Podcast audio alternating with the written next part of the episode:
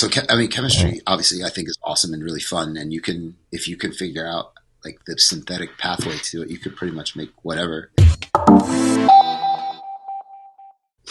Hey everybody, welcome to It's Just Bodybuilding, episode 138.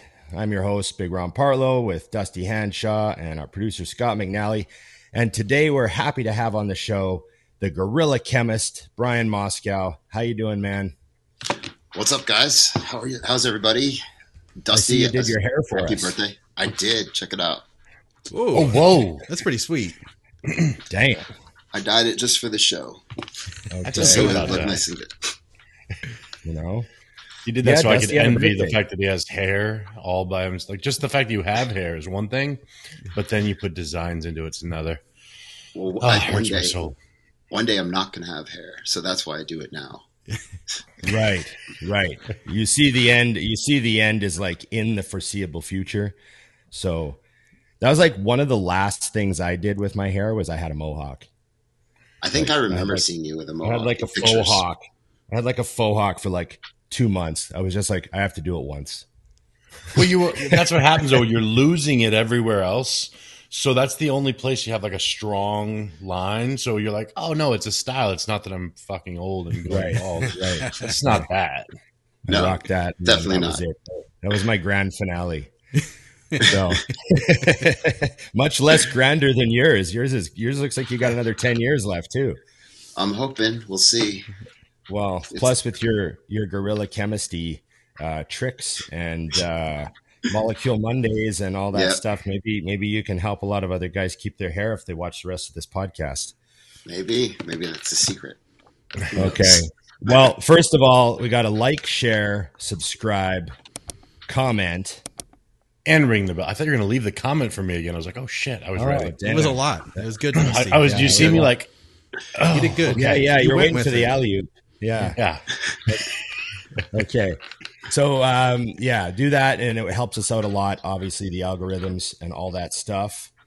So until Elon buys YouTube and puts bodybuilding podcasts on the priority list, um, we're gonna have to do it the old-fashioned way and beg you guys for engagement. Yes. So, um, so we did we did briefly. Uh, uh, Brian brought up he addressed Dusty's birthday. We have to get that out of the way. Dusty, tell us how old are you and how was your birthday? We saw there were guns, cigars, alcohol, and titties involved, which is as USA as it fucking gets. And uh, I'm just glad that you are It fucking was like a typical. life. It was a typical Saturday. Actually, it just happened to be my birthday. I mean, all the things that you listed, I was like, also happening today. Interesting. But yes, I am. I'm 30 again this year. I've decided. I did the 29. I told you for a decade, so I bumped up. I've been 30 last year, 30 this year. I'm gonna hold it as long as I can, and uh, you know how sometimes the only thing it's tricky, and I actually had this happen recently. Um, somebody asked my age, and I went to answer honestly, and I said it, and I was wrong. Yeah, I've done that. My buddy was like, "Well, you're not." I'm like, "Yes, I am." We had like an argument, and he's like, "1981, do the math." I was like, "Oh fuck, my bad." so, yeah, that's that. But it's fine. Denial is where I like to live, so it's lovely. So It's you nice were born in you, you, you were you were you were born in uh, in 1981. Yes, yes, Wow. I was. Yeah, You know fucking you know what one of the biggest hits of the year was No. Jess, Jesse's Girl by Rick Springfield. See? I love I love that he's he's on Fun- his- classic. He's googling away. There he a goes. We got to pull something up. I can't just let it float by. Yeah, He's got Okay. a well Rick, done. he's got a Rick Springfield poster in his room. What are you talking about? Yeah, yeah. Working class dog. Remember the cover of that album? Working class dog. Had a dog with like a suit on. Yeah. Oh, that's great. Yeah. Yeah, it was good. Um, okay, we got you in the house, man. I got to tell you, you and I have been friends for a while. We talk at the expos, we message back and forth. I send you a picture of something and go, Is this good? And you go, Well, depends. And then there's a problem because now you give me information that I'm not smart enough to understand. And so then I have to Google and oh yeah, you know how it goes. So you're you're one of my smartest buddies, is my point. So why don't you Well, give everybody the that. Give everybody the background. Um, I know you've got. I'm his other education. buddy. That doesn't say a lot. Yeah, yeah. I want to want to bring this down a hair before you get excited. He also sends me pictures and says, "Are they good?" But they're usually, anyways. Yeah. They're different pictures. Dusty gets different pictures. Okay. So uh so yeah, give us a rundown on how you came to be the gorilla chemist. So when I was in college and undergrad, I was really into bodybuilding in the early 2000s, and then I started competing in 05 t- and competed 05, 06, 07, and then right around then I was really into like how do supplements work, how do you build muscle, how do how does gear work, how do all these things go into bodybuilding to build muscle from a chemical standpoint, and so Patrick Arnold was big at the time, and I was reading a lot of his stuff, and I really liked how he explained things from a chemist point of view. So in 2007, I decided to go back to school for chemistry, and and then I went it for three years, finished from uh, University of Central Florida in Orlando, go Knights, and then went to grad school at Georgia Tech, and got my master's in organic and biochemistry, and was able to figure out and from an educational standpoint how these molecules work in the body. And it was really cool because a lot of the times you think i have a headache i'm going to take tylenol and it'll go away. But what is that tylenol really doing? Like how is it working to take your headache away? I just thought that was cool and then i applied that thought to creatine. How does creatine work inside your body? Why should you take it? And i just kind of spiraled into how does anything work? How to, so that's where we are now. Yeah, yeah. So you're you're you- you're able to explain, you know, what receptor the Tylenol is attaching to to block what thing to cause the pain to go away, right? That's how it works. Yeah, essentially, everything So- everything has a receptor. Everything has a receptor. So Mhm. let's start let's start with obviously bodybuilding, putting on muscle. Mhm. What are what are some of the things that you think are underrated for their role in what what someone trying to put size on? Let's say you got someone who's using gear. They're not now. Right. They're gear. They're training hard. What, what what do you think we should be taking that maybe we're overlooking? What's really important? Um, most, I mean, if you're taking gear, you're probably not overlooking simple things like essential amino acids, which I think is the number one thing. Uh, we talked last time about insulin mimics. I think those can really harness growth. Uh, your body can grow through your the insulin pathway, and it's connected to the mTOR pathway, so you can activate protein synthesis. Insulin, as you know, shuttles things into your muscles. It shuttles not just carbohydrates, but amino acids, and that gets into your muscle where it starts to rebuild and repair and, and grow. And you can create a very anabolic environment in your cell. So I'm a big fan of those insulin mimic stuff, like berberine, uh, Gymnema, uh, stuff we talked about last time, like my little product that I made. Right. The GDA uh, stuff. Yeah, it's all glucose disposal agents. And I think those are underrated as far as building muscle. You can literally feel, if you take it with some quick acting carbs, you can literally feel the, the pump in your muscle from the carbs in the water in your cells. And you just think that most of this stuff, obviously, you know, one of the things that people say is, oh, well, you know, I took it and I didn't feel a difference, um, you know, immediately or whatever. But it's the long term, like taking it every workout for hundreds of workouts in a row is what you're saying is where the real possible long term gain is, right? Yeah, it's something you definitely have to take longer than you know a month, but it, it's it gives you the benefit of shuttling all those nutrients into your muscles. So Yeah. I think there's definitely a, a, a place for it in building muscle if you're doing everything else on top of that. Is is uh you know the old school one that we all put in our was cinnamon. Everyone using Yeah. cinnamon in their, in their oatmeal. That was like an old school bodybuilder thing. I remember I was told that back in like the early '90s. You know, someone said, "Oh, make sure you put cinnamon in your oatmeal. Cinnamon's really good for, really good for your insulin It is. sensitivity." Like back then, they were saying that. Like, but it's funny how, you know, it wasn't really like a, a written rule. It was just kind of this thing everyone did. Yeah, the bodybuilders are usually ahead of the curve with science a lot of the times. Mhm. the the inner circle stuff like this does this or this dose of that or I'm eating this many carbs or this much fat and this is how my body's responding. They're usually ahead of the actual studies.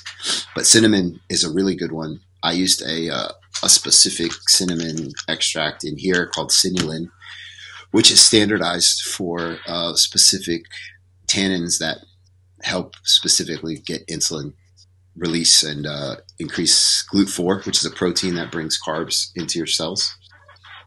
So yeah, cinnamon is definitely one of those things that works really well. Interesting. Okay. So is it safe to say that, you know, I asked you about building muscle and you went to the Mhm. glucose disposal agents. Is it going to be the exact same answer when I ask you about burning fat? Slightly.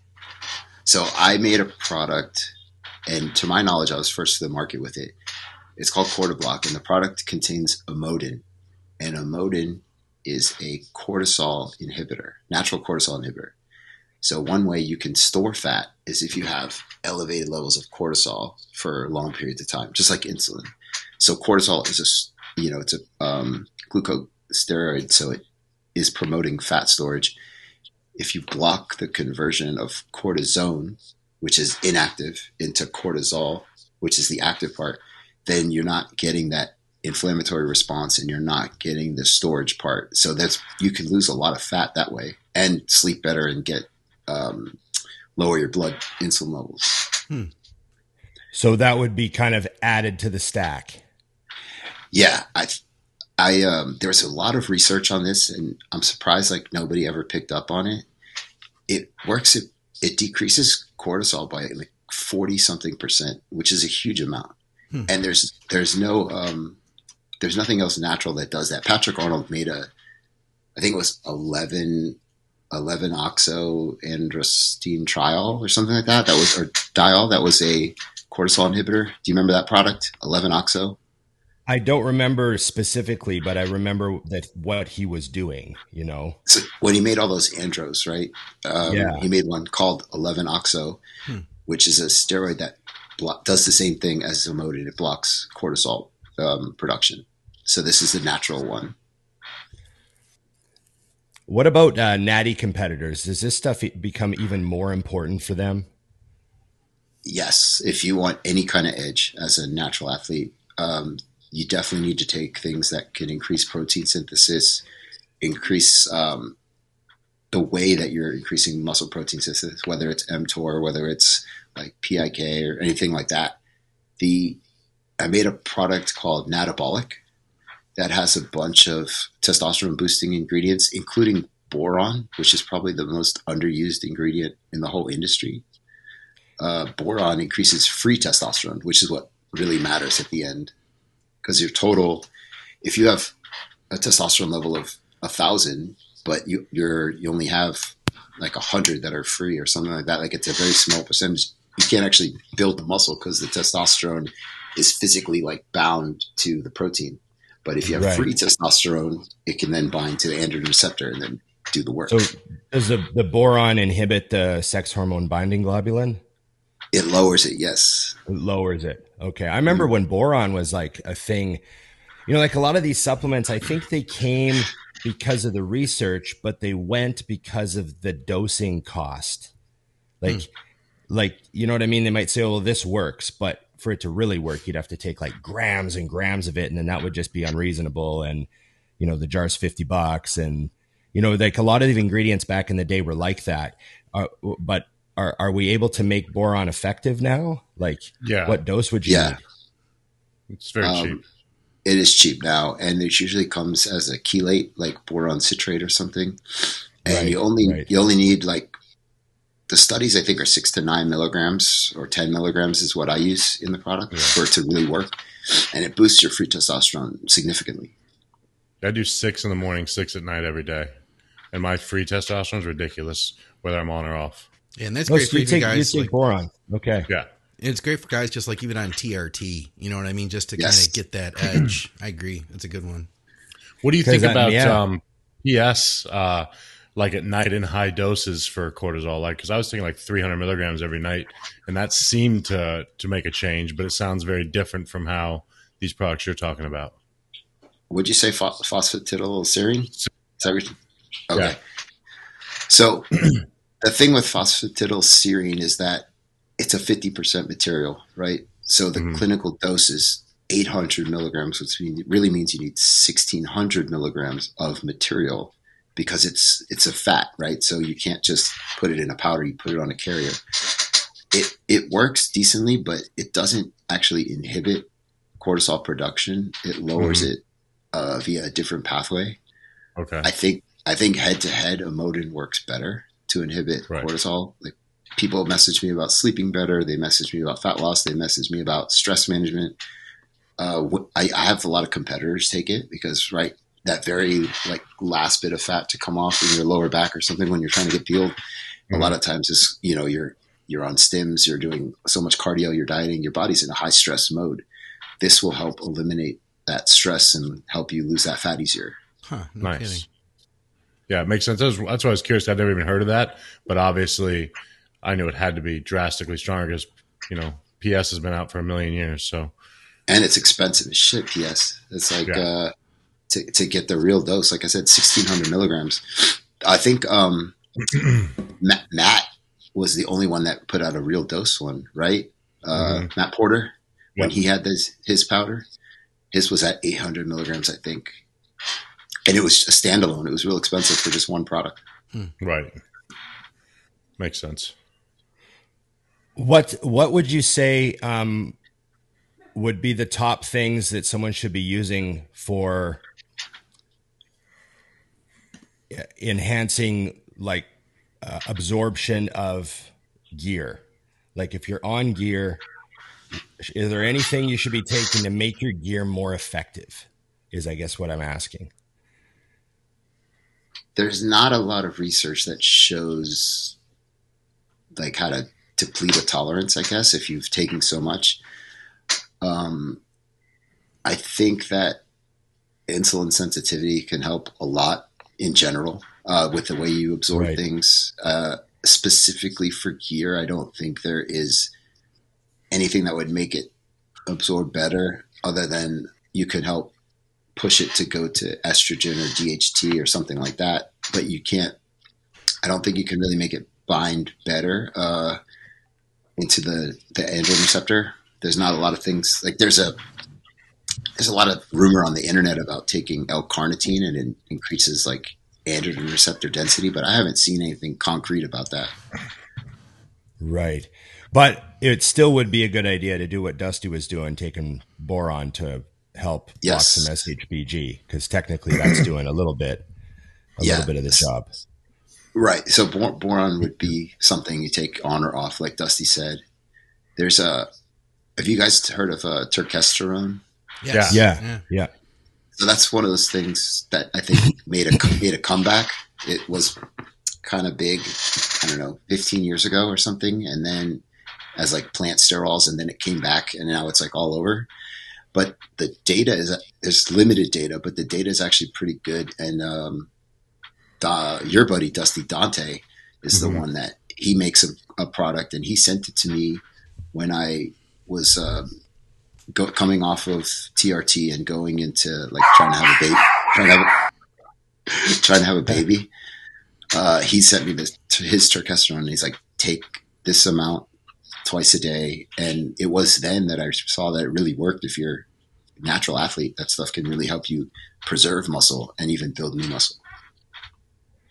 What dose would you be taking? So he, I think he had a ten percent, and he told me to take uh, two thousand milligrams a day. I used, uh, I, I think I used seven fifty in anabolic at a higher extract, and it seemed to work pretty well with other stuff. By itself, I would say you need a lot of it though, because it's such a small amount of the actual powder. The ten percent is the highest I've seen. Wow. Okay. I got a whole list but stuff. but it's but it's big now. I mean, uh, like Derek has from More Plates More Dates has that product. I, I have it. It's just a lot of a lot over the internet. Like it's turkesterone, Yeah. but I do think it's valuable for sure. And I only found that out from taking it myself. What? How do you feel about the uh, the post workout window and the whole intra workout window and all that stuff? What's your take on on you know optimizing that? Do you do you micromanage that, or are you sort of you know how? What's your view? So, I do believe in the intra workout a lot. I think that if you are working out and your blood has nutrients in it, if you're getting that blood pumping to your muscles, you can create a very anabolic environment. So, if anyone's ever taken insulin pr- during their workout and then drink an amino acid and creatine and carbs, you'll notice it. You'll put on weight really, very quickly. Mm-hmm. So, I, th- I think intra workout is important uh, nutrition. I made I made an intra workout product that had uh, glucose, D-ribose, which is another underrated ingredient um, mm-hmm. for endurance and building muscle. Um, creatine, all these things you can take while you're working out, and then because all your blood is essentially going to your muscles, if you maximize like the insulin, your insulin sensitivity and insulin spike, you can deliver all of that to your muscle while you're working out. Right. And body bodybuilders have done that with insulin. As far as post workout, there's some conflicting data on if there's a such thing as an anabolic window. Some studies say you need protein for sure within two hours. Some studies say you need carbs and protein. The studies that, that I've read say as long as you take essential amino acids, that's what really matters. It's not so much uh, carbs or protein. It's getting essential amino acids in there to help mm-hmm. spike protein synthesis and recovery. So that's, I don't think there's a anabolic window per se, but I do think that you, the quicker acting um, amino acids you need to get in your system right after you train. I feel like the um, the the question that always comes to play in my head since like the very beginning. I got into the industry in like 2000, and it was all about the quickest way to get aminos in your system. Remember back then we used to push down people's throats like you got to do a whey isolate after you train, but then before mm-hmm. bed you got to do a casein. Now during the day you got to do a blend, and it was this whole thing. And I always felt like, well, wouldn't it be faster to just take EAAs? Mm-hmm. Like remove digestion essentially and just have this you know readily readily available thing that my just goes oh i know what that is and starts using it. So that was always my take at i never feel good after training especially like legs or back but i can drink 20 grams of eaas no problem driving home and then wait two hours before i eat and i just feel better. So mm-hmm. i'm kind of like the opposite of you. I had to just go with the I don't know what science says, but I'll puke if I eat this food right now. So we'll just try this, and it worked. you know, what are your thoughts? I mean, I'm the same. I, I have I don't have a big appetite after I train, especially mm-hmm. like you said, back and legs. I, I, if I I could puke if I drink a shake or a whole meal. Um, mm-hmm. I, amino acids I can drink very very quickly and easily, especially if they are flavored nicely. Yep, like, like this one. there you go. There you Played, go. sir. but I uh, I agree with you. Like I said, bodybuilders are usually ahead of the curve, right? So mm-hmm. um, I would not get. I had to force feed myself to eat, and then I, you feel like shit for hours. You know, with your right. food's just sitting right here, versus like you said, essentially taking the digestion part out, and that stuff just goes into your blood and right into your muscles. Right. Yeah. What What do you think is the the best way to approach appetite enhancement? Is there any, any molecule um, Mondays that any molecule Mondays that, that apply? yes, I, walk. Lots of yeah, I don't want I don't want to hear you tell me to do cardio. I want there to be a magic pill or drug. You're, you're the gorilla. You're sounding, you're sounding so American right now, Ron. I need there to be a pill for this. Yes. Yes. Um, I haven't really researched appetite, um, increasing appetite. There was a product years ago called Engorge, if I remember correctly. Do you remember that one, Dusty? Yep. Yeah.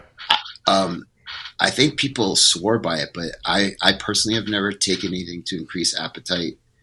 I just, I find the more I train, the more I can eat, and and like right. cardio. I know you don't want to hear that, so But I, I'm I'm off me personally, I'm fine.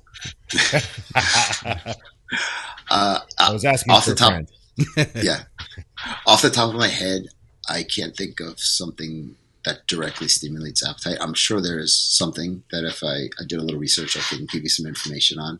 I just can't think of it at the moment. What, what about what about sleep? I'm just hitting all the bodybuilding stuff: the muscle, fat loss, appetite, sleep. You want to hear?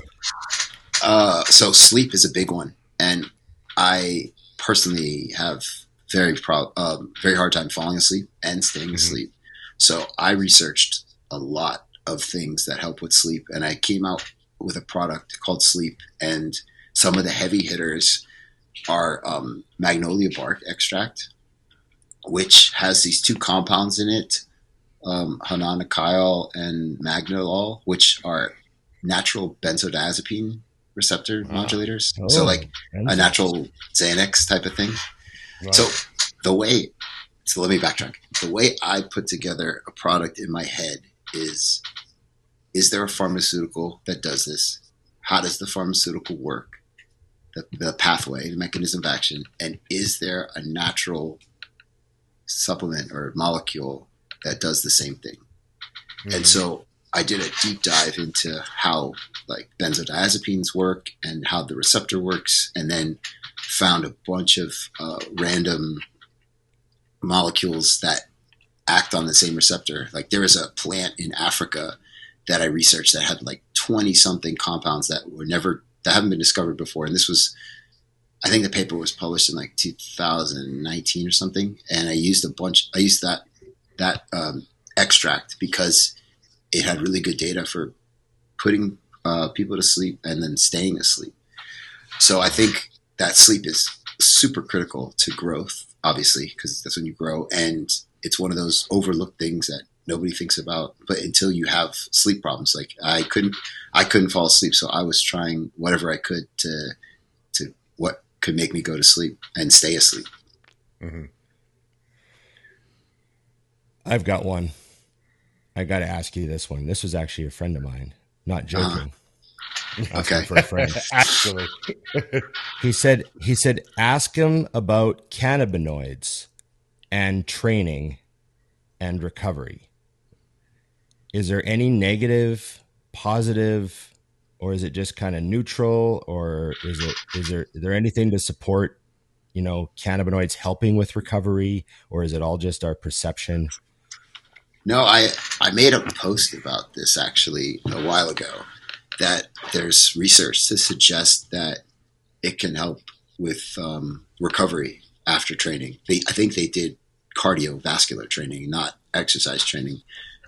Excuse me, but it was brought in the study. I believe it showed it helped.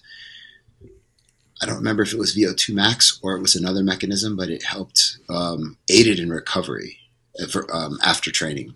So there is data to back that up. It's not just a I want to smoke weed after I train, Yeah. and I think and, and I think it's helping. Right, yeah. right. And I think yeah, yeah, yeah. yeah. I want to there's smoke weed there's a there's a between bunch of there's a lot of different cannabinoids though. You know, it's not just uh, THC. That's a huge industry now. Is all the um, like CBG, CBN, CBD, CBDA, like a bunch of different um, cannabinoids that are in marijuana that have different different effects in the body. They're just in such small amounts that they're hard to extract.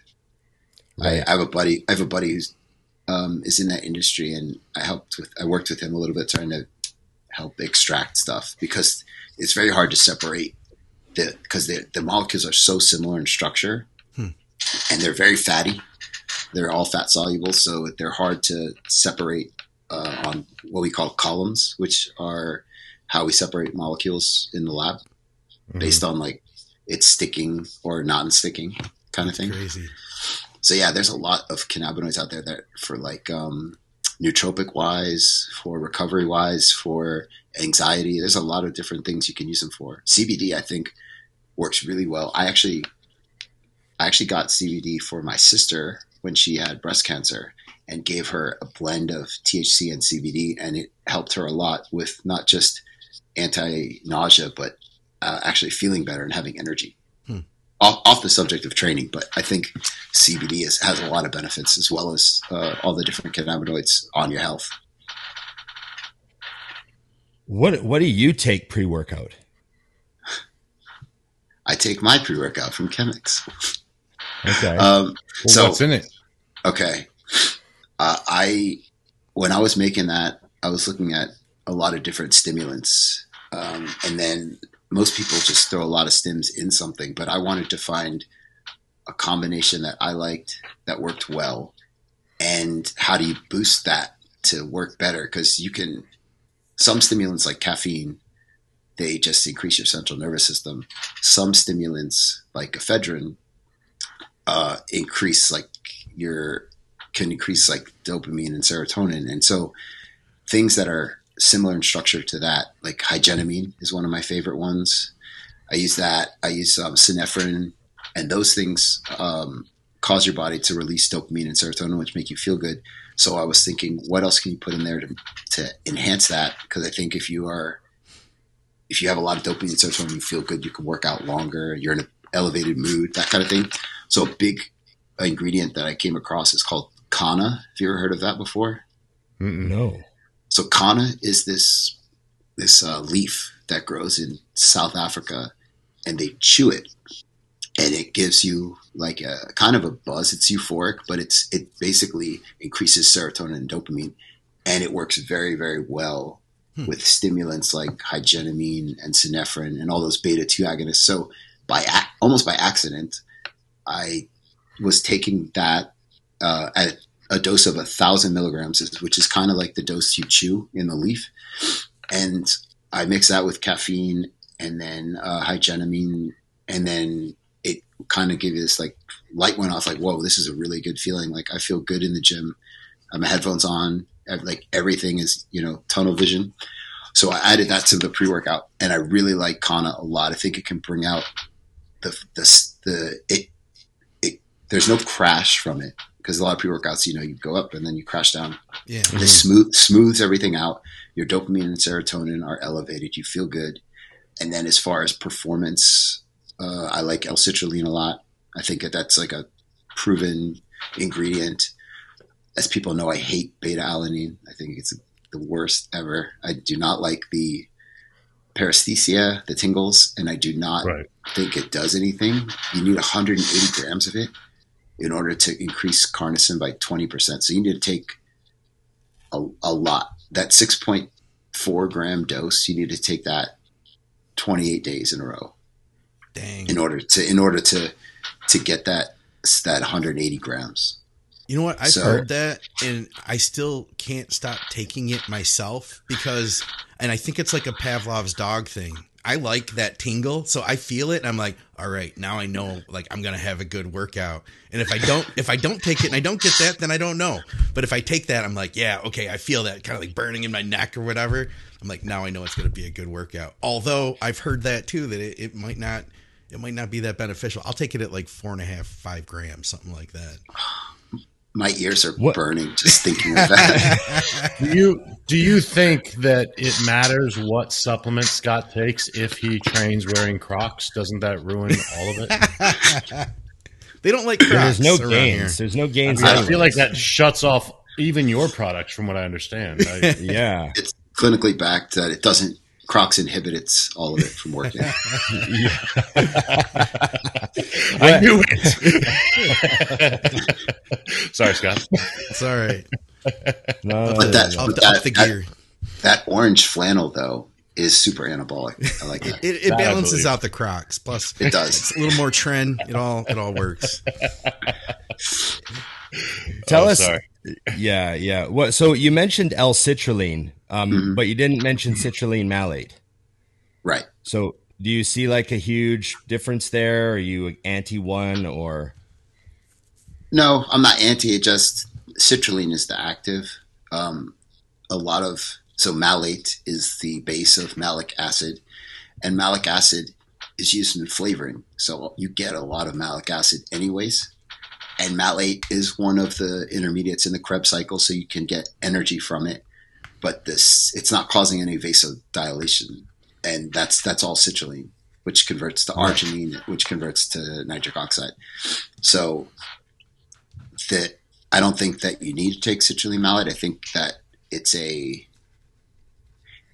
it's not helping with vasodilation, and, and you're trying to get that at least six grams of the base citrulline. So if you're if someone gives you malate, that takes like thirty percent of the weight roughly from citrulline into uh, into malic acid, which is a lot.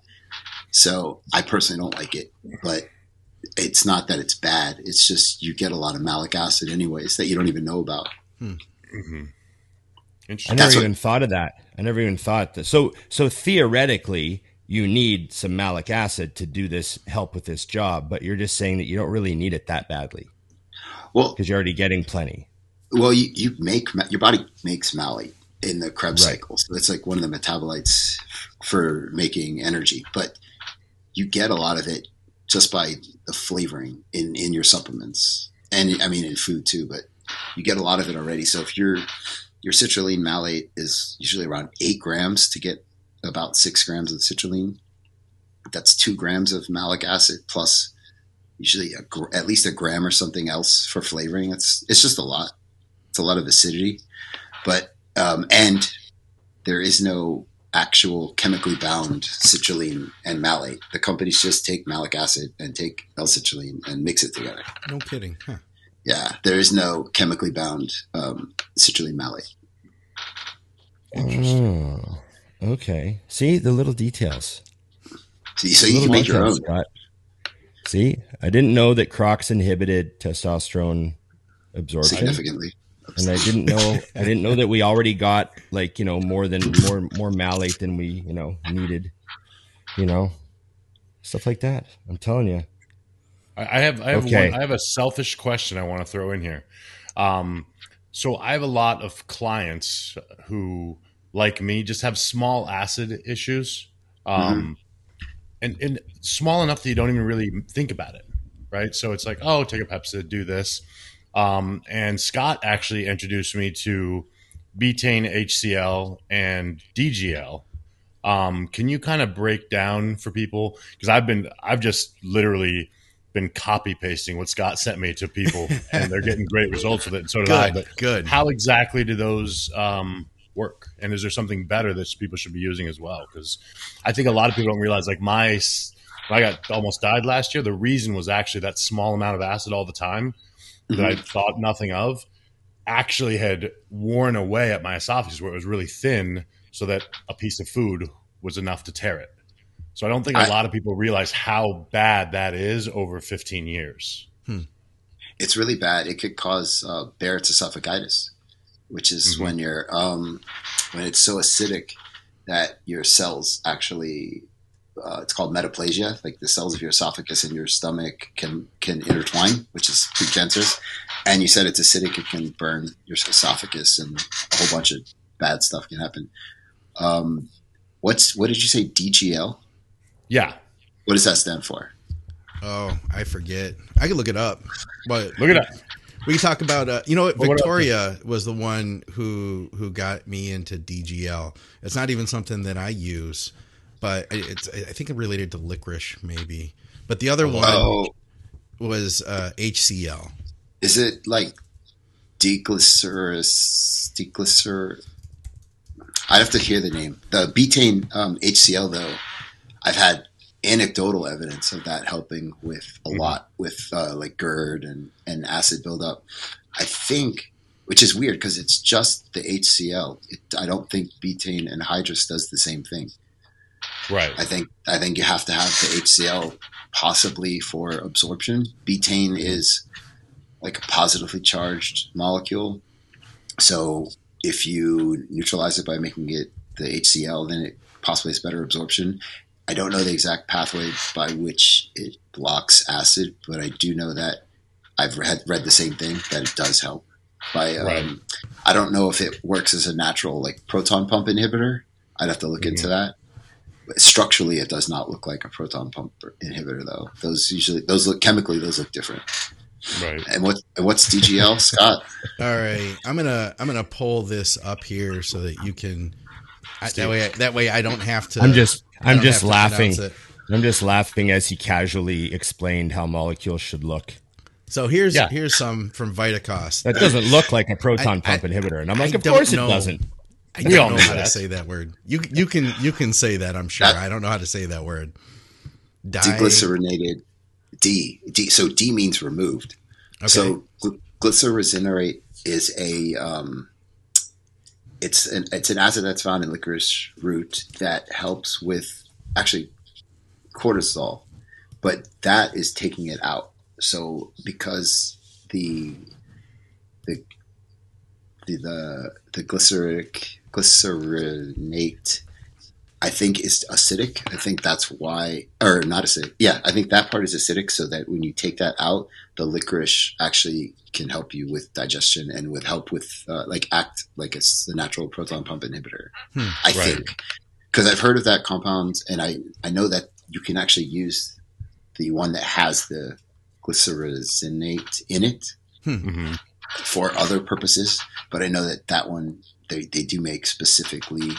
Uh, I think it's for digestion, but I believe it helps, like you said, with heartburn. Is that what it helps you with?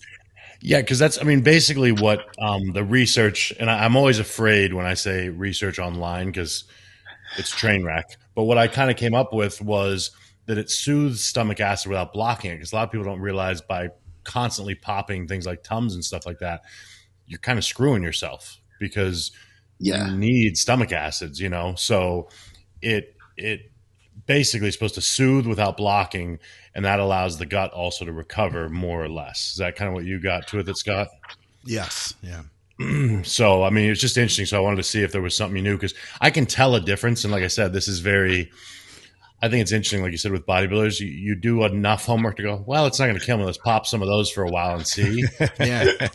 and now it's like a, I mean, it literally just it's a daily thing. Just because I'm like, okay, I haven't needed something like a Tums or anything like that in a month and a half, so something's happening. That's cool. yeah. So a lot of people don't know that your the pH of your body, like the acidity versus the basicity of it, is mm-hmm. super regulated.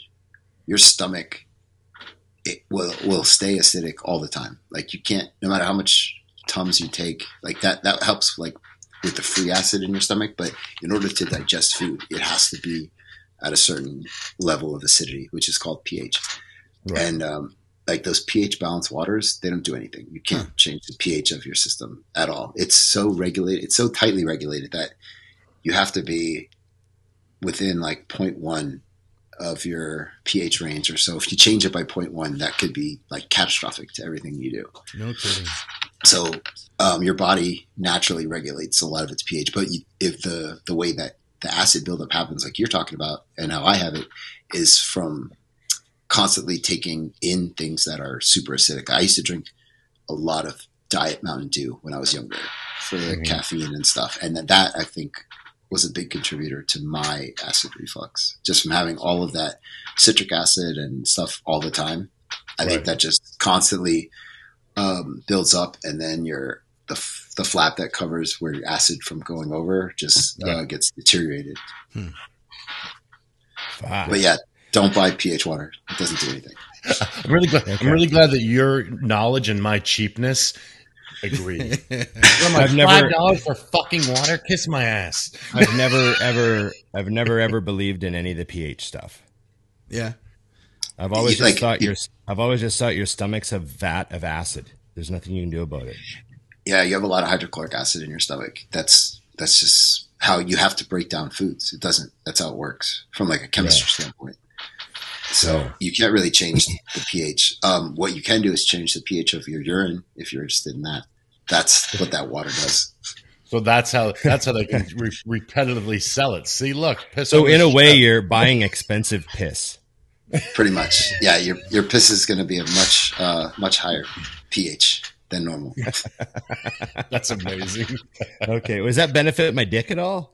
Like, is there any like like long Only term? it- Is there any sort of like longevity issue here? Is it going to have acid reflux at one point? Uh, from what I read, you have to. It works only if you wear Crocs. Oh, okay. But that's because no one's That's- interested in your dick at that point anyway. So Right. Yeah, yeah. well, he's married now, so you, I don't have to worry about Crocs. that. I wear Crocs, whatever. It doesn't matter. I'm married. It's good. Oh, it's so- In fact, she bought the Crocs for me. So You know what? well, that that's is, how they end right? it. yeah, That's how they end it. They tell you it's over with. That's how they block other women. now that's I what see it what's is. happening. Here, wear these. Wear these. No, You I look love your new haircut. It's great. Crocs on. Yeah. Can I Yeah. can I ask Dusty a question? Oh shit! Shoot, we're going basics. Basics. how how did you like training with Dante when he first told you and he did his uh, dog dog crap training? Uh, I loved it. I mean, it was very opposite of anything I had done at the time. Yeah, But uh, you know, again, it was one of the. It, I love talking to someone like you because we're literally the opposite. Like I see a result and I'm like, I don't give a shit why that happens. Just make it happen to me. so like I literally I saw back in the day I saw Justin Harris's pictures when he was doing the USA's Mhm. and I had seen his progression online and I'm like I have to do whatever he's doing. Um because I had I'd Yeah, dug into Dante fast. and I dug into Dante so deep strong. enough to see that there were 10 of him. Hmm. Like, th- th- and they all had a, their muscle looked the same, like just dense and thick. Dense, and, yeah. You know, and I'm like, all right. And I, I've known since the beginning of this insanity that I decided to do bodybuilding that I wasn't made for it. So I was like, I gotta do something to hide this ugly mess. Um, so I thought dense muscle would do it, but it was phenomenal. But what's crazy is, I mean, I went and trained with Dante Just made it again. worse. Yeah, just bigger. It's a bigger mess. It's like a. It's like if you get your kid a room and it's dirty, and you're like, well, if I get him a bigger room, it'll be fine. But you forget you just bought him more toys. It's fucked again. But anyways, I trained with him again like two years ago, and he has new stuff. I mean, his he doesn't stop. It's. I mean, I learned. I mean, my my clients uh, love when I go see him because I come home with a bag of tricks that's all brand new, um, and are drastic. I mean, weird. One thing that he's definitely altered for me now is as much as I'm all about the basics, you do reach a point where to grow, if I was still trying to grow, to continue to do that, you kind of have to get weird with stuff because Yeah, you're not really going to get much stronger at this point. You're not you're not fixing holes in your diet or things like that. So you got to kind of find a way to shock the body differently. Um, and he showed me some stuff that I was just like, and now I'm doing adductors off of a standing leg curl, which I always thought was the most useless piece of equipment in the gym. Now I know what it's for. It's for adductors. Dante's a genius, and Yes. I love I love talking with him about everything. Um, he and I talked a lot when I was like when I came off HRT and was doing fertility protocols, which I'm still in doing. Mhm. But he, he gave me a lot of advice about how to do to take fertility meds and how to keep muscle on and how to train when your testosterone's low. He's just he's one of those guys that he's super innovative. He tries everything out. He's not afraid to experiment with stuff.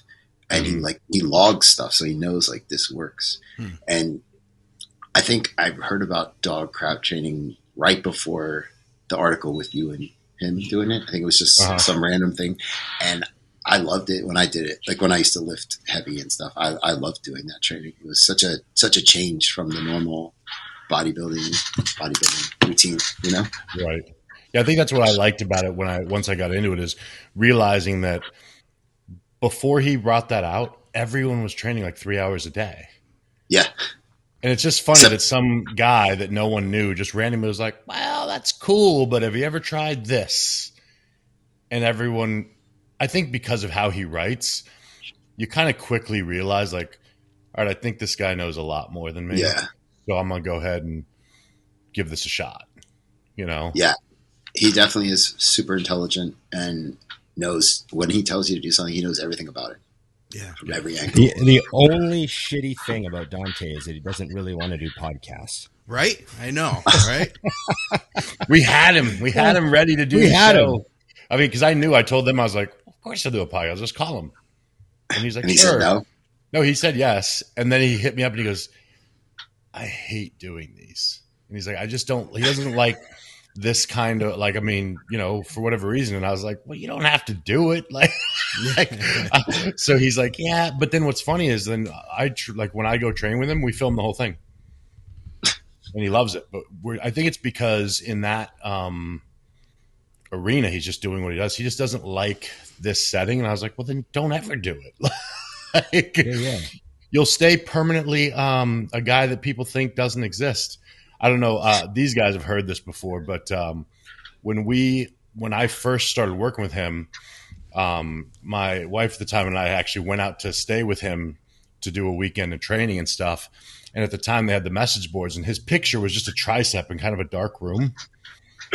And so he answers his front door, and I'm like, "Hey, what's up?" And I had met him, so I introduced him to Avion, and he turns around. And she goes, "I thought he was black." like he is so invisible to the world that she had no idea who he was. I'm like, "Why did you think that?" She goes, "His arm is black in the picture." I'm like, like "That's how that's how underground you are." Right. he, She still he no is he, he is out there, but he doesn't. You wouldn't find him unless you knew somebody told you about him. Like he Yeah. doesn't Mhm. self promote or anything like that. And I, I No, like that a lot about him. That especially since you know him, like he's very cool. He's very down to earth. He just some people love the limelight, and that's not him. As far as No. he doesn't, Wait. he's just he's like he just likes putting out information, and he'll put it out super secretively. He'll just make a post. Did um he made an awesome post, and uh, I reposted it, and then it just brought a bunch of like idiot trolls and didn't understand what we were saying, so we had to take it down. Okay. But it was really, really interesting research about melatonin. Um, oh yeah. yeah, yeah, remember that post? yeah, I Uh, yeah. Oh, the high, the high, high dose melatonin. yeah. Yeah, yeah, yeah. Any, anything that goes out for him, chances are uh, it's already been. Ron has seen it. I've seen it. I just do it. I'm like, he sends me an email like, which place? I just order immediately. Start bombing a bottle down my throat. I'm like, now what? Uh, I, you know what? Let's it was try this. crazy how well it worked. Did you try it? Because you had a have. sleeping problem. I haven't tried it yet. I have a bottle of like 60 milligram melatonin or something. Mhm. So You- I would, I, I want to try it. You have to. It's and the thing is, he, he you do wake up a little groggy, but I've been using sleep aids for so long that I think that doesn't really affect. Like you know that Somatamax. You ever heard of that by High Mhm. Tech? Yeah. I do two scoops of that every night before bed, and I'm fine. I wake up the next day, five hours later, ready to go. So I was a little groggy, but I think uh, I think it's definitely something people could get into. They just, I think it's a little before they're ready to read about it. yeah. Like, because I, I saw your guys' posts get annihilated. I was like, oh god. It, I just think people didn't understand what he was trying to say, and and then it just went retarded. So he asked me if I would take it down. I was like, of course, obviously. Like I just thought it was something really cool that he talked about, Mhm. and um, that's cool that you did it too because you noticed yourself get leaner from it. I, I mean, you know what's crazy, and this, I want to say yes, but I don't know what's So happened over the last Just couple yes. of years. But uh, I don't get fat like I used to anymore. So I guess I got older, and my metabolism woke up. So it's harder to notice, you know. But I did the Okay. the big thing I noticed though was the actual sleep. Like I'd be gone, and then I don't dream usually. Uh, and I would wake up, and I'm like, okay, that was fucked up. Like the first few nights, I was like, I'm having like dream dreams, like I'm on something. like, so that was interesting. But of course, I was like, well, does that mean better REM? I mean, what is that? You know, in my head. So I looked at that as a good sign, whether it meant anything or not. Sometimes they're related. Sometimes it's just brain activity. Doesn't necessarily mean you're in REM. Right. Sorry to, to burst your bubble. Well, the shark that was in my dream talking to me said it was REM. So there you go. well, he, he might know. So And he was I- not wearing Crocs. All I. I gotta, I, we gotta go down the path. What's Righteous. the best cycle? Oh God. What's So- the best cycle? Do you think like do you got to have a testosterone and then like something from the DHT family and then something from the nandrolone family to cover all your bases? Or you kind of like do you th- like what do you think? You're setting up the So- best cycle.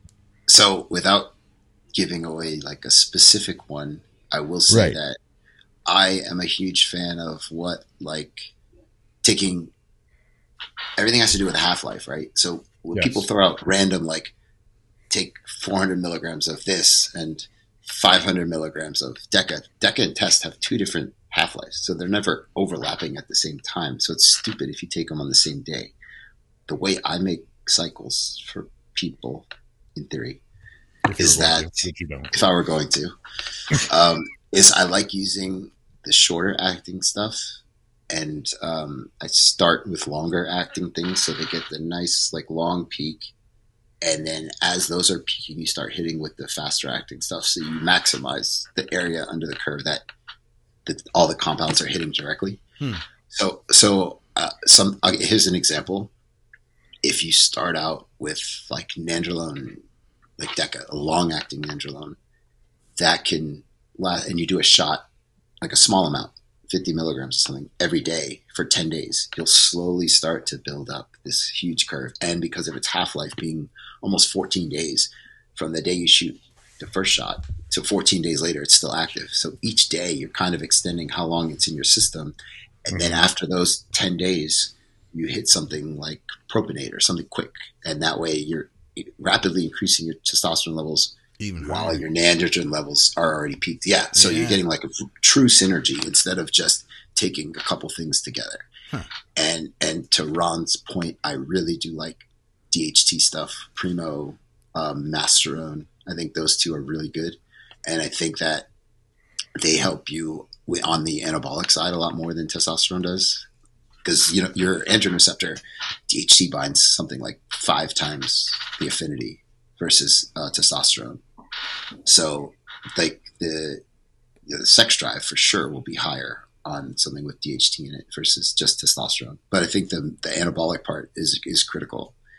So for like I look at cycles that someone like um, Rich Piana puts out, and I'm like, oh God, please don't have people do this. You know, like I, I I like how he just throws information out there, but I don't like to tell people doses of stuff because of that reason, because someone is going to do something crazy. But I think if you always start with the lowest um, lowest viable dose, right? So if you're growing on 300 milligrams of test, why are you going to do 750? For Right. what, what's the purpose?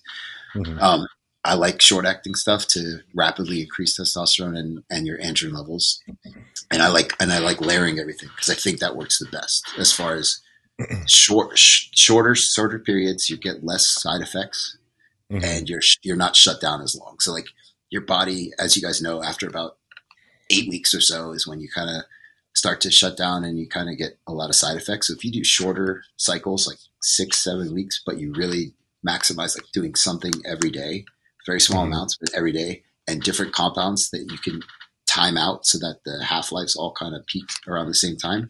I think that's a lot. That's more effective than doing like a 16 week, I don't know, 750 test, 400 EQ, 400 nanoline, something like that. I think it's way more effective to do smaller daily doses. And I think Dante, and I don't want to speak for him, we've talked about it. I think he, he would agree with the short stuff. And he also put me onto the sub Q stuff. I don't know if you've done that, which Oh, works really well. Mhm.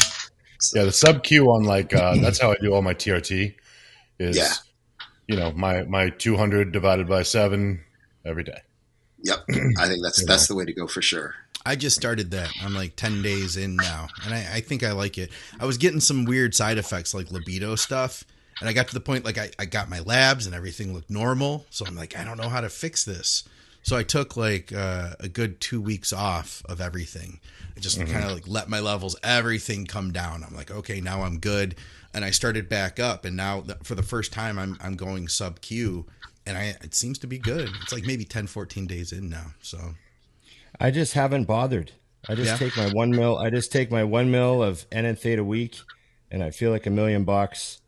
And every time I get blood work, my test is like, you know, above high normal by a few points. yeah, don't change what's working then. You know. Right. I don't know, but it, it- what's the half life on test NNtheta? Isn't it like ten days?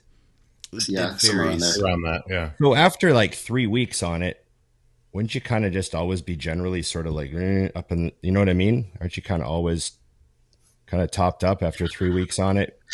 Yeah, that's for you know at a HRT dose when you're kind of Yeah. stabilized. Yeah, If yeah, you're yeah, yeah. About like cycling, that's different. Um, Right, like, right. So sustanon, which has you know four compounds in it, was made to shoot like once a month. Right? Right. So because it lasts, the, one of the esters I think lasts like 28 days or something like that. So Yeah, yeah. That, so If if, you- you're using Sustanon for TRT, you'd take literally a shot a month. right, and um, or if you're doing a cycle, you can do a small bit every day, and you stop pinning after like five weeks, and then the next six weeks you don't have you'll have elevated testosterone. You're you still on shoot. Sustanon. Mhm. Yeah. Yeah, yeah, yeah. Uh, yeah. That's kind of like the a, magic that uh, that I got into like ten years ago was just the realization. You know, back when everyone was doing a lot of um, anti-estrogen, you know, like uh, things, and they were doing it daily. And I remember just thinking, well, if I'm only taking one shot a week, but then I'm taking that every day, my levels are kind of yeah. all over the place. You know what I mean? And that, that that's where I got interested in the sub Q because it became a, in a daily dosings because I'm like, well, does that make sense? Because I, I essentially have a moving target. If you're trying to keep your estradiol in a certain area, your test in a certain area, and one of them is getting hit every day and one's getting hit once a week, it just Yeah. sem- seemed a little odd. Um, and actually, a doctor I had at the time, we just kind of played science with me when I was doing TRT, and I was just doing blood work like constantly to see what would happen. And it was cool. You could actually get to a point where I could have my estradiol right where I felt best, testosterone right where I felt best, in perfect dosage, and just run. Now, granted, they're compounding exactly what I need on the uh, estradiol Right. side, but Right. it was it was I fun. I, mean, you could I feel think my- phenomenal.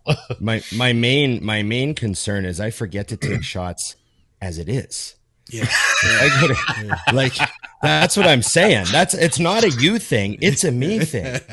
It's it's not that I think there's a problem with the theory. I just think it's not reasonable for me to to actually remember to take a shot every day. Like once, and there's like lots of times I'm like, oh shit, I haven't taken a shot for ten days.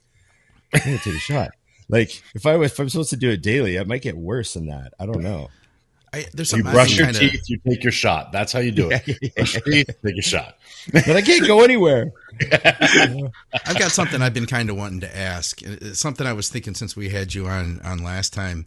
I, out of anybody that we've ever had on the podcast, I've never had the opportunity to talk to somebody that can actually make shit in a lab, like people who can literally do chemistry. And you know, so we can talk to people about all this other stuff about how supplements work and all that.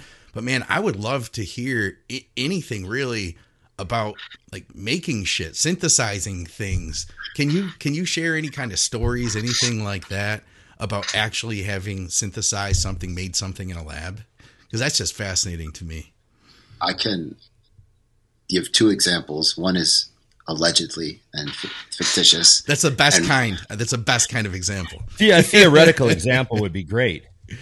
So theoretically, you can make certain compounds very simply that you that are that you don't need to run a test on to see what they are. There's a lot of ways to identify if you mix these things together and you come up with some white powder. How do you know what it is? There's a lot of different analytical techniques. When you are at a university, they are all those instruments are flagged for things that are drugs or even uh, precursors to drugs. So, say you're trying to make Adderall, which is pretty simple to make from the right starting material. If you were to test it, it would show up a flag and you'd be expelled. Like Oh, I think they told, I think they told me when I went to school, like a few a few years before that, some kids were trying to make Adderall and they got in trouble because the the instrument signal went off and it showed that it has a chemical signature of an illicit drug. Huh? No kidding. Yeah, so there's one that you can make without doing those tests. It's a pretty simple reaction. I'm sure people have done it at home. Uh, that was pretty. That was readily available, and that's one theory. The um, the practical one is when I was in grad school. My project was on SARMs, but this isn't. This is before SARMs were like a, a thing. This was uh, they were using like bicalutamide, which is an anti-androgen, using the, the molecule of like bicalutamide, and then we would attach a molecule that has um, anti-cancer activity. Okay. So the reason we used bicalutamide is because it binds. It's an androgen receptor. So we would Ah. we would take something. So my my my lab instructor, my PI, he's he taught he said it like this: you have the the homing device, which is like the bicalutamide structure because it's going to home right in on, on the androgen receptor. Yeah, yeah. And then you, you have the the warhead, which is the anti-cancer activity part of the drug, and then you chain them together with just carbon molecules. So you have different lengths of carbon chains, and so we had to make the bicalutamide structure and then make different derivatives of it, and so that was pretty cool. Like as far as making something that is uh, is a was a SARM essentially. That's crazy. That's so so something that was an anti-androgen. You could use that because you know that that's going to attach to the androgen receptor, and then Yeah. you could like connect something else to it that you want it to do once it gets there. So it's like hitching a ride, basically. Yeah, Yeah. So um, you know, like a Z pack, like a azithromycin, and yeah, yeah. Yeah, yeah. that accumulates in your lungs when it's metabolized. So we use that and attached um, our anti-cancer drugs to that for lung cancer Huh. application. No kidding. yeah. Awesome. So I mean, chemistry obviously I think is awesome and really fun, and you can, if you can figure out like the synthetic pathway to it, you could pretty much make whatever. A lot of stuff like you see crazy molecules out there.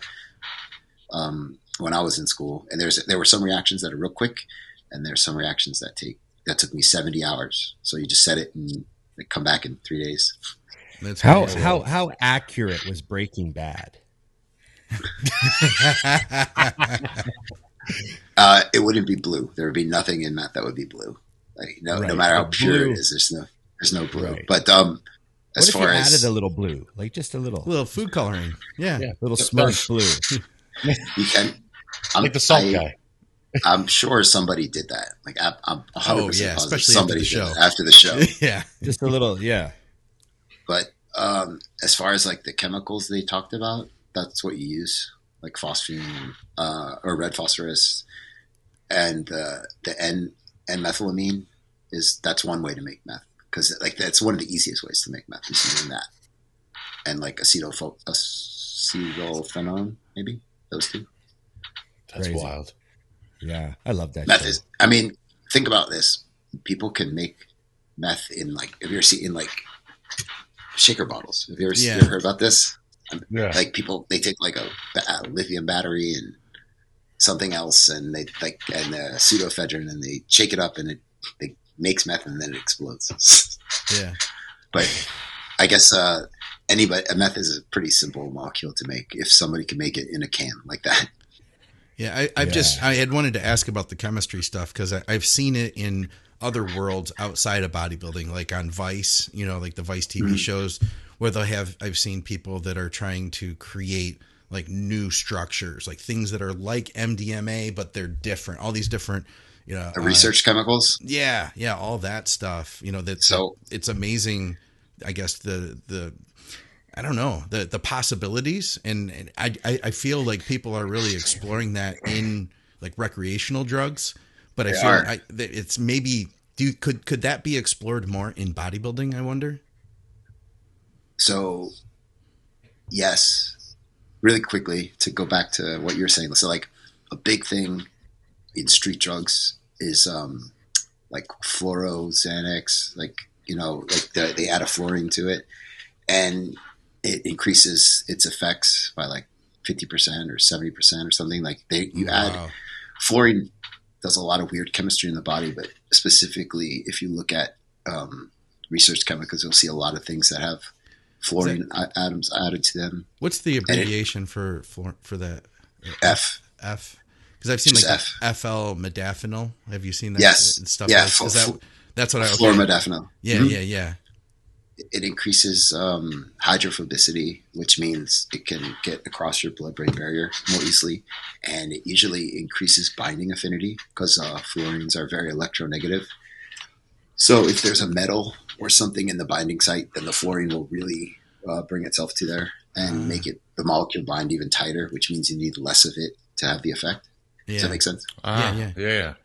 So in bodybuilding, some of the more anabolic things are different derivatives of. I mean, essentially all steroids are just tweaked a little bit, right? You yeah. have, you have a double bond here, you add another double bond. Like the only difference between equipoise and D-ball is the double bond between carbons, like one and two.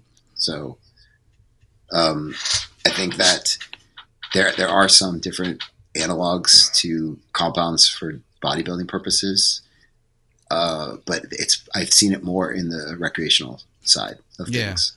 Yeah, I'm sure there's more money there. You know. I was gonna say that's that's all I can think of the whole time. I'm like, because I know where the money comes faster. Yeah. Yeah, yeah. What what about the what about the the nootropic, the shrooms, all that stuff? Like what what you know? There's all these products now. I see like you know shroom this and shroom that. Um, which ones are actually going to get me high? I love how Ron goes with the Just question. cut straight to it. the, the, the Like I got have- cogn- cognitive enhancement is nice, but which ones are like going to make things a little funner than they're supposed to be?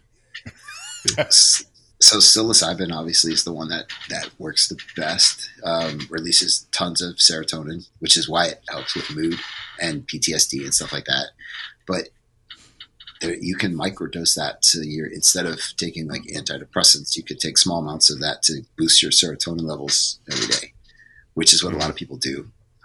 Some people think that you if you do a big reset like people that take ayahuasca or something like that they feel mm-hmm. better a few days after that and overall because it, it does like a giant reset on your brain. I haven't done that personally, but I think that the as far as supplements goes, the um, the the way you can make you at least euphoric is like my my product nootropic has um like that kana we were talking about. It has uh ivy leaf extract, which is something that prevents the breakdown of serotonin and dopamine. Things that boost um, all of those levels will make you f- at least euphoric, not not necessarily high, but at least in a really good mood, based on sending your body serotonin and dopamine. Right. What would be uh like what kind of dose would someone need to microdose psilocybin for depression purposes? Like what are they like 'cause they're they're making like legal products now that Yeah. are all labeled as shrooms, but do any of them have psilocybin actually in them in the states? No, only they're they're doing pharmaceutical trials on psilocybin for Right. post for for stress and post traumatic stress disorder and and um, depression, but there's nothing over the counter that would have psilocybin in it. No. Because I've been Okay. given products up here that have psilocybin in them, but I'm wondering if they're even like, if it's just that no one cares, so they're just making them.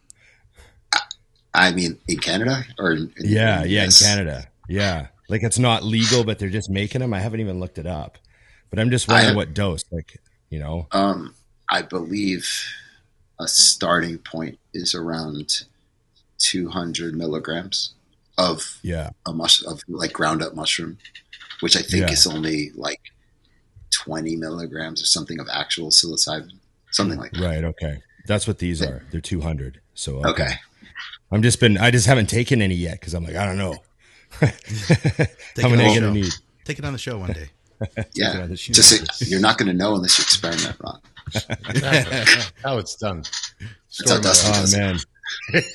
So, Yeah, there you go. So, so what do you see as the the future? Looking ahead, uh, looking ahead. What do you have? What are your plans? Is there a project that you're really excited about, or I have a lot of things that I like researching. Um, I'm really interested in like nootropic stuff, brain enhancement, and how that can go into bodybuilding and everyday life, really. But I'm really into manipulating dopamine and serotonin. I really there's a lot of cool things that are natural anabolics that I'm looking into that have that don't affect your testosterone. They just turn on the genes that build muscle. So there's always cool stuff that I'm working on. I don't want to give anything away yet, but I have I always have samples at home of the random things to try. So always, think- always have something. here's a big here's a question for you. Do you think do you think bodybuilding technology and chemistry will ever leave the leave the steroid behind? Move past the steroid. Maybe because uh, SARMs are nowhere near what they're supposed to be. SARMs are supposed to be just a complete anabolic, no androgenic effects, right?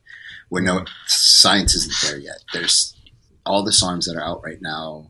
If you look at the studies, show that they decrease your LH, FSH, stuff like that. Um, so they haven't found something that is a completely anabolic, but they're getting close. I think one day that those could be used for the anabolic purposes of steroids, like um, in burn victims or in AIDS patients or people with like cachexia, cancer. I think that SARMs have an application there. And if and if something builds muscle, bodybuilders will find it, right? like that's just kind of how it goes. That is a fact. So that's kind of where I see the industry going. If they perfect SARMs more, they possibly could have lower side effects and be just a pure anabolic. Right. Okay. Well, I've got a million things I could ask you about, man. We could talk about a whole bunch of other stuff. We'd love to have you on again because, like, I mean, Absolutely. you know, we just did over an hour in the list of stuff. I've got a new list now, so Okay. I want to want to bring you back and uh, and try to get the secret pills. You know, He's holding out. He's holding out. I'll have yeah, to send.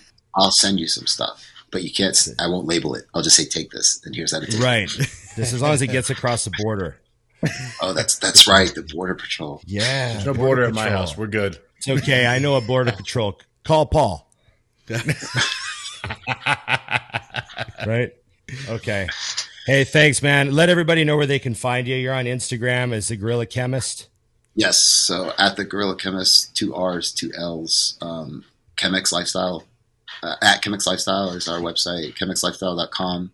So you can see all my products. I make whiteboard videos of all the products that I've made, so I can draw the molecules and show you how they work. Uh, I always answer all my DMs, and I always try to make posts that people want to see. So if you have something that you're interested in, just hit me up at, at the, on Instagram, and I'll and I'll try and make a post for you. Okay. Thanks a lot, man. Appreciate your time. I'm glad we made this work.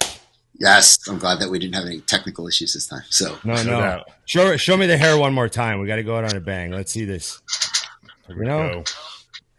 You can do that was with your wondering- beard, Dusty. Hey. Get the a couple lines on the side there. That'd be There we go. I could do that. I gotta grow it first, longer, and then blue. right there, that's That's it. That's it. Shout Awesome. shout out to um, Jay for doing my hair. She does all the cool designs that I always get. Jay Devereaux Nice. down in uh, Dallas, Texas. I assumed you had a hair person. No one does Well- it themselves. Well, I, the dyeing I can do myself. It's the different colors that are hard to do, and then the lines I can't do. But I mean, you you know, I think we've talked about this. Like I, I've been dyeing my hair since I was like twelve, with like food coloring and stuff. And Yeah, then, yeah. um, and then when my mom got breast cancer, I started dyeing pink in October, and then every October since I always have pink. And then um, I just have been dyeing my hair forever. So I just like doing it. Like I said, while I have it, I got to do something with it. Were, I got a question for you. Were you a punk rock kid? Absolutely, Yeah, there you go. Okay, that's okay. I got it. Now, now you just opened up another vault. Yeah. That's Yeah. all my questions now. I, I That's a whole I used- episode. I had a huge, uh, huge mohawk, like a s- Oh, like fucking eight nine A. inches. I loved punk rock music. Uh, absolutely, What was your What was your favorite band? Who's your What's your favorite band? my idol was Kurt Cobain, to be honest. Oh, Right shit. on. Okay. Um, but I really Yeah. liked. He had Oh, that Red. red pink hair at the when they did Saturday Night Live. There, that famous Mhm. footage. Yeah, it was a good look. Yeah. Yeah, he. Yeah, I like them. I like Rancid a lot. When Rancid course. was Yeah, like, yeah. Oh, Rancid Live. yeah, they're really good live. I saw them too. I Oh, saw yeah. the Ramones live too. They were badass. Nice. So Really? anything that you, anything can get angry enough to jump around and, and I love it. I love When did you see the Ramones? not in high school. It was uh, Lollapalooza, like '96 or something. I was like 14, 15, something like that. They 14. were all still alive. yeah. Oh, yeah, oh. None of They them were all died alive. yet. I saw them. Oh, they were with. fuck. It was them, Metallica, Rage Against the Machine, um, Rancid. It was a bunch of. It was a huge Lollapalooza. It was awesome. It was just What like a a fucking awesome show. 15 year old dream come true. Yeah. Yeah. Oh yeah, yeah, yeah. Okay, well keep it up, man. We'll uh, we'll have you on again. Okay, Yes, thanks, buddy. Sure. Appreciate you. Thanks, Ron. Okay, Brian Later, Moscow, the Gorilla Chemist. Out. Later, guys. Thank you for having me. Yeah, you bet. Cheers. Uh, cheers. This bodybuilder. See you, man. See ya.